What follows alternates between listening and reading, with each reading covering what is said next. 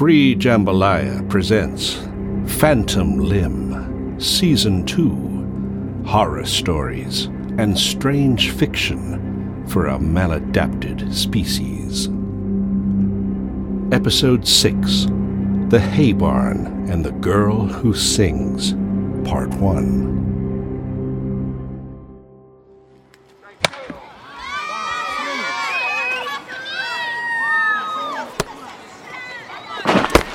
Sit.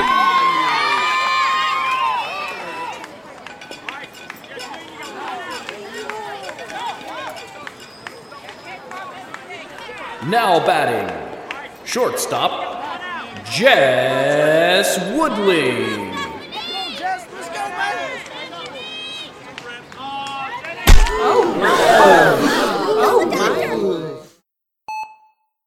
The prospect of being hit in the face by a screaming fastball never daunted me.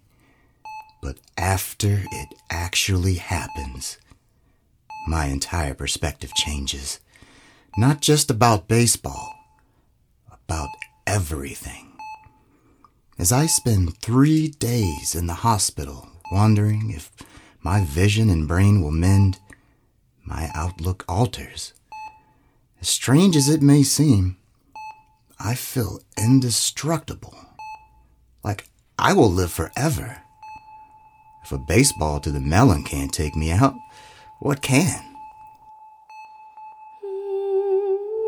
Then, a girl arrives in my hospital room, or possibly in my dreams.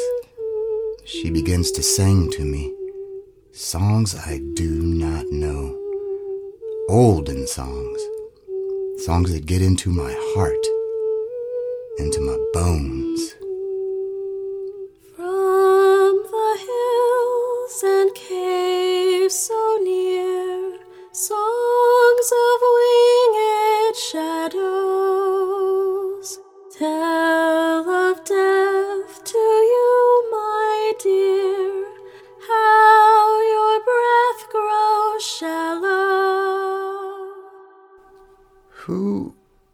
Who are you? I can't make out your face. It's like you're underwater. My vision is all screwed up. Do I know you? You will know me in time.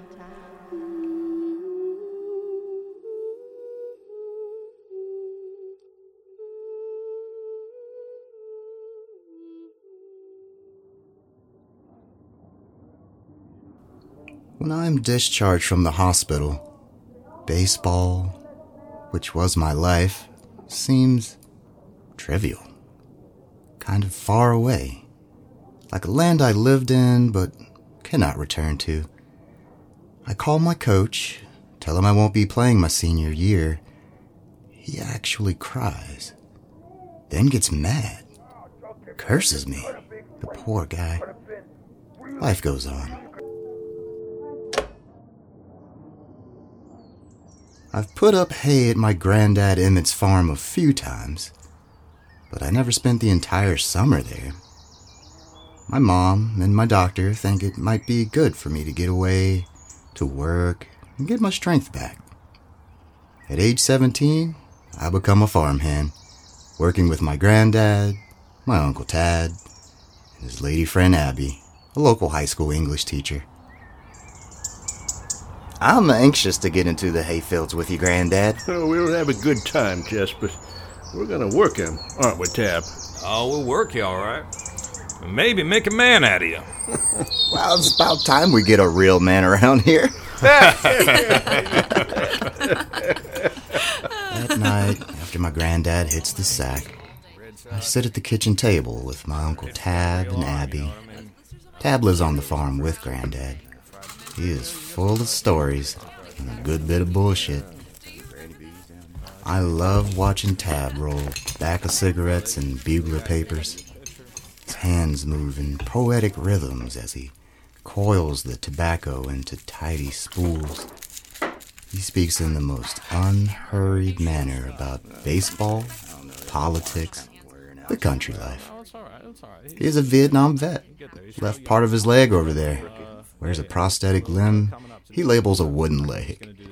Abby calls him Woody half the time. The farm is about 300 acres and holds five barns. The lower barn, the creek barn, the ridge barn, the double barn, and an unnamed barn on the far hill that is never used. You know, that guy in left field, well, you know, he's got an arm on him. Hey, why don't you all ever use that old barn that sits up on the far hill? That, that's a bit of a tricky question, Jess. You got an easier one for us? We just don't use that barn, kid. There's no need for it. Hmm, it seems odd, you know. It hasn't been used for as long as I can remember. Look, it's like I said, we just don't use that one, alright? New topic. Yeah, sure, no problem. You know, guys, I think I'm gonna turn in. It's been a long day. Hey, Jess, Yeah, what's up? Tab, be nice. He's young. you stay out of that barn, kid. You hear me? Yeah, yeah, I hear you.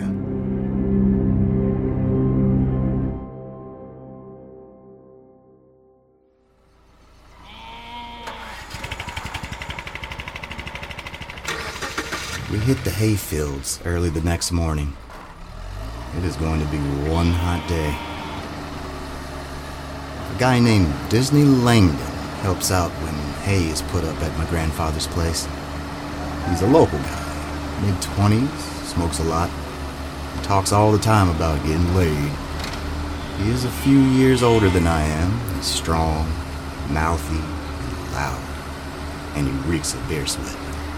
You can call me Diz. Yeah, I know. I've met you like five times, man. Hey, not my fault if you ain't a memorable dude. Know what I'm saying? oh man, you're done. Diz and I throw bales onto the bed of a one and a half ton Chevy truck that Tab drives. He calls it Big Boy. Abby drives a Ford pickup, which we also load. She gets out and tosses a few bales with us. Looks like I'm every bit as strong as you are, city boy. Stop flirting with me, old woman.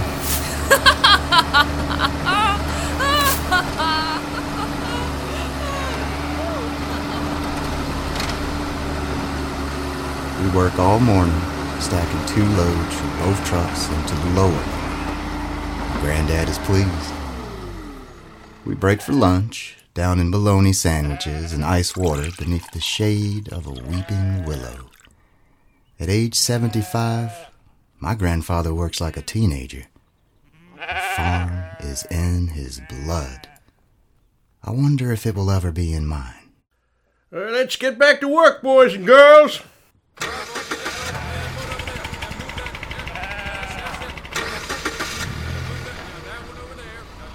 I yank on my work gloves as Diz sidles up next to me.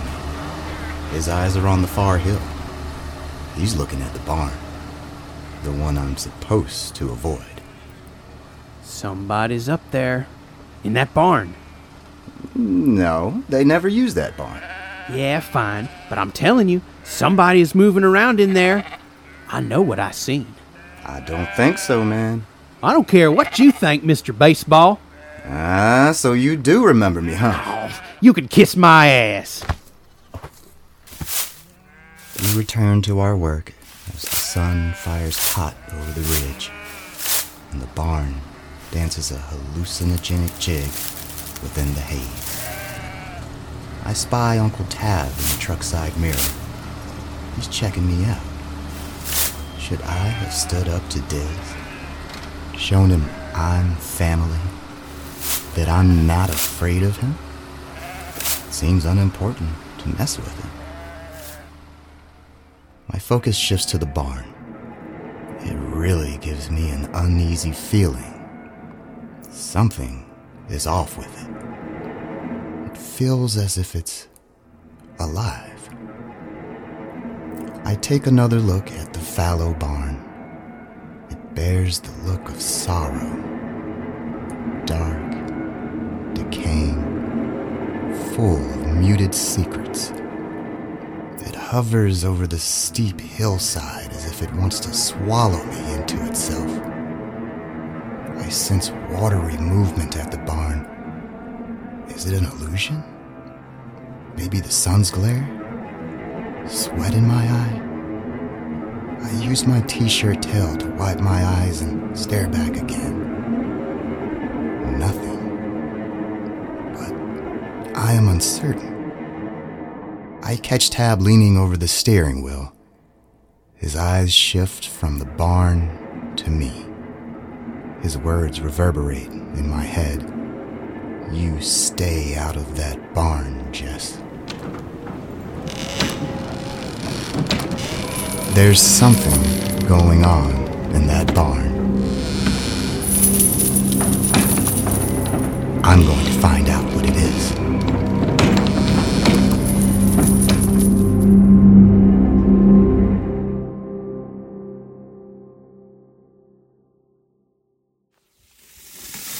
After we get cleaned up at the end of the day, Tab grills T-bone, and we sit down to dinner. I'm not used to working in the heat all day. I am spent and head off to bed. Tab says I will get used to the grind soon. I fall asleep fast. It is the sleep of the dead. Dreamless, black sleep. Eight straight hours. It is 5 a.m. when I awaken. I stretch across the bed, wondering if I should try to sleep another hour or get up. And then I sense that someone has entered the room. Come on now, handsome, wake up. Abby, is that you? Not Abby. No, no, no. That dreamy voice. It's you, the girl from my hospital room. How did you get in here? Let's get some light on in here so I can see you. No, please, don't turn on the light. Why not? What kind of game are you playing, girl? The other boy doesn't ask questions. You mean Diz? Such an insistent fellow. I don't think I care for him. I tried to make out her features, but as in the hospital, it is like I cannot get a clear look at her face. Darkness seems to conspire with her. I watch as the strap of her dress falls off her shoulder. She is small, frail, possibly my age. She carries the scent of the fields. In the brief light, I can see her running her hands through her shoulder length curls. Blonde, I think. I feel myself being drawn to her. And yet, she frightens me. Please, tell me why you're here. What do you want from me? I am wondering and wandering. This is what I do. She is evasive, doesn't want to answer me. I wonder how loud I would have to shout for Tab to hear me upstairs. I clear my throat, preparing to scream out. You look like your grandfather, handsome in that proper, mannerly way that makes the girls want to drop their panties. My granddad's an old man. Today, he is old. Today. She is gone. I yank on my jeans before rushing mm. upstairs and outside into the stifling night air. As I stand in the grass, I stare up at the barn in the distance. It blends with the darkness, the way she does. As I stare up at the muddled barn between the wrinkled slats at the fore, I see a light, perhaps a lantern. I rub my eyes it is still there, then goes out.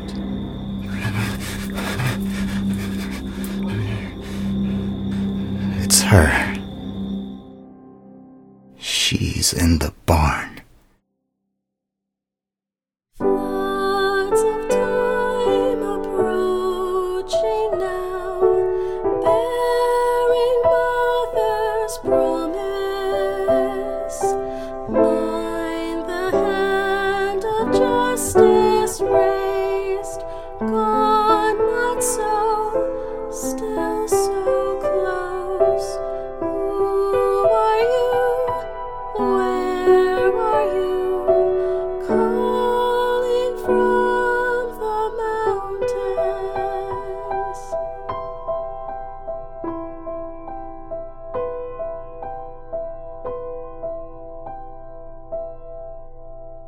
Phantom Limb will return next month with The Hay Barn and the Girl Who Sings, Part 2.